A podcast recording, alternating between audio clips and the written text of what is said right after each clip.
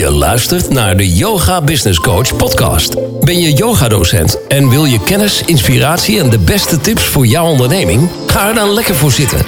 Want hier is, vanaf haar mat, helemaal zen en bruisend van de beste ideeën. Met interviews, Q&A's en talks. De enige echte Corine van Zoelen. Welkom bij de Yoga Business Coach podcast, aflevering 109. En in deze podcast ga ik je zeven tips geven. Zeven business tips. En eigenlijk aan de hand van de card deck van Sabine van Dijk. De card deck heet De Helende Lichtkleurtjes. En ik heb zeven kaartjes intuïtief getrokken toen ik het Yoga Business Event 2008 ging organiseren. En aan de hand van die kaartjes heb ik eigenlijk die zeven tips samengesteld. En het klopte eigenlijk allemaal zo mooi. Sowieso was het een hele bijzondere dag, maar dat vind ik altijd met het Yoga Business Event. Dit was in het theater, de Cubus, hier in Lelystad. Um, Heel veel dingen kwamen terug. We hebben het over familielijnen gehad. Uh, we hebben gemanifesteerd. We hebben ontvangen. We mochten complimenten ontvangen. Um, er was heel veel water. De waterleiding die sprong kapot in de lobby. Het was echt nou, te grappig en heel bijzonder hoe het allemaal ging. En er waren heel veel emoties ook. Dus, en dat kwam ook helemaal naar buiten natuurlijk door dat eh, water wat in één keer helemaal ging spuiten daar in die lobby. Afijn, dat was het Yoga Business Event 2018. Ik gaf daar dus die tips. En de tips die ik uh, geef zijn aan de hand van dus de kaartjes die ik heb getrokken. En de tips zijn opgenomen op video. En die heb ik verdeeld over drie video's. En daarbij heb ik drie werkboeken gemaakt. Dus mocht het zijn als jij denkt: oh, dat vind ik wel heel interessant. Dan kan je die gratis aanvragen. Uh, vanuit mijn site, de yogabusinesscoach.nl, onder de knop gratis. En hij heet dus 7 business tips aan de hand van de helende lichtkleurtjes. En uh, mocht het zijn als je het lastig vindt om te zoeken, dan is misschien het makkelijkste even uh, vanuit de show notes pagina www.deyogabusinesscoach.nl slash 109. Um, het eerste kaartje wat, wat ik had getrokken, uh, daar stond op: de ander bestaat niet. En ik weet niet waar jij dan aan denkt bij de ander bestaat niet. Want vaak is het zo dat die ander eigenlijk een soort spiegel is voor jou. Je twijfelt al ergens over, je wil het anders doen, maar je weet niet goed hoe. En die ander die maakt een bepaalde opmerking. Uiteindelijk vind je dat heel irritant. Maar het helpt je wel bij in te zien dat het eigenlijk jouw gedachten zijn en dat er gewoon wat aan veranderd moet worden. En ik weet nog dat ik um, zeg maar yogales gaf. En ik vond het zo leuk om te doen om al die mensen les te geven. Alleen doordat ik sarcoidose had. En dat is zeg maar een soort van ja, een ziekte aan je longen. En je krijgt het spontaan en het, gaat niet spontaan weg. Dus je blijft het houden. Je blijft dus altijd longpatiënt. Uh, maar ik wist op dat moment nog niet dat het daar vandaan kwam. Dus ik kreeg hele opgezette voeten. Ik was heel moe, snel buiten adem. Ik had reumatische klachten. Ik had rode vlekken op mijn onderbeen. Alsof ik gestoken was door een mug. Nou ja, uiteindelijk bleek dus dat het vanuit mijn longen vandaan kwam. En ik kon niet meer zoveel les geven. En omdat ik ook nog de yoga business coach, coach taken overdag deed. Zoals een VIP-dag of een coachingsdag of een trainingsdag. Uh, of coachcalls. En dan ook nog s'avonds yogales geven. Ja, dat werd soms gewoon te veel. Dus ik moest daarin keuzes maken. Dus, uh, maar ik wilde niet een bepaalde groep afstoten om daar een vaste docent op te zetten. Dus ik dacht, ja, dan ga ik een keer een invallen regelen op de maandag. En de week erop een invallen op de woensdag. En de week erop een invallen op de vrijdag. Nou ja, zo. Ik probeerde van alles. Uh, op een gegeven moment was er een yogaleerling en die zei: Ja, ik vind het allemaal heel fijn. En die docent vorige week die deed het heel fijn. Maar ik wil geen invaller. Ik wil jou. Ik kies jou. Ik kom bij jou op yogales. Ik kies jou. Dus ik wil jou. En ik wil geen invaller. En op dat moment vond ik het natuurlijk ja, heel vervelend dat zij dat zei.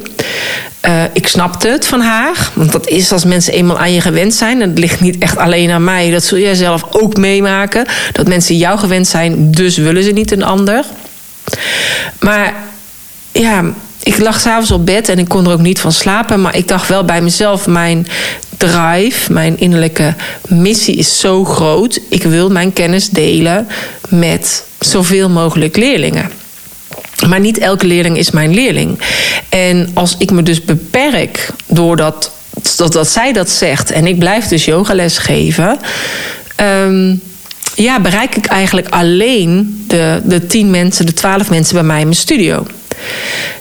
Maar ik wilde juist graag online yogales geven om meerdere mensen te kunnen bereiken. En ik ben erachter gekomen dat ik niet iedereen kan dienen. Want niet iedereen is mijn leerling. Dus vandaar dat het zo fijn is dat ik nu yogadocenten mag begeleiden. Zodat zij op hun beurt hun leerlingen kunnen vinden. Doordat ze van mij leren hoe ze zichtbaarder worden. Zodat ik eigenlijk indirect nog meer leerlingen mag bereiken. En toen ik dat zo eigenlijk ja, zo binnenkreeg, s'nachts, uh, toen ik wakker lag, dacht ik van ja, het heeft geen nut om mezelf klein te houden en om haar tevreden te stellen en om les te blijven geven in de studio, als mijn innerlijke drive en mijn missie veel groter is. En de tweede kaart die ik dus ook trok was: ik ga doen wat ik te doen heb. En dat voelde ik op dat moment zo sterk dat ik dacht: dit is wat ik moet doen, dit is wat ik mag gaan neerzetten. En hoe ik zou het nog echt niet weten. Maar ik voelde het gewoon en ik krijg nu weer kippenvel. Ik voelde gewoon, als dit de bedoeling is dat ik dit neer mag gaan zetten, dan gaat het zo gebeuren. En um, ja, Sabine zegt ook altijd van het kan zijn dat het nog niet helemaal helder is, maar het zal zich stap voor stap ontvouwen en dat is ook zo. En geduld is wel heel handig in zo'n proces, maar je hoofd hoeft het nog niet te begrijpen. Het gaat erom of het goed voelt, ja of nee. En um, van daaruit had ik eigenlijk de derde kaart. Ik kies. En het belangrijkste is dus dat je altijd de leiding neemt over jezelf, over je leven en over je bedrijf.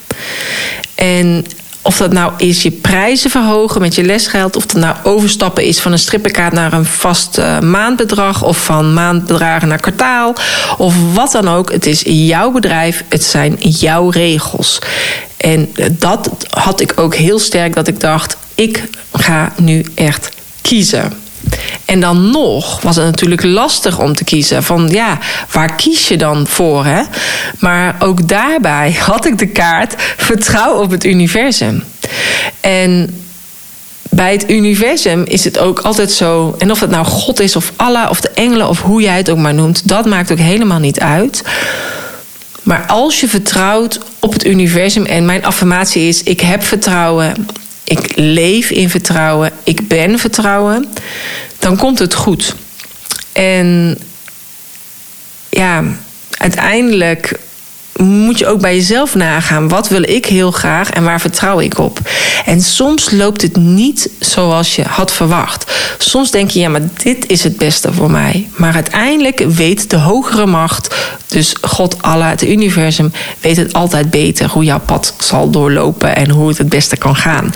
En als je terugblikt, zul je ook altijd merken dat de situaties die op dat moment vervelend waren, zijn eigenlijk een soort van zetjes geweest in een positievere ontwikkeling van jouzelf als persoon.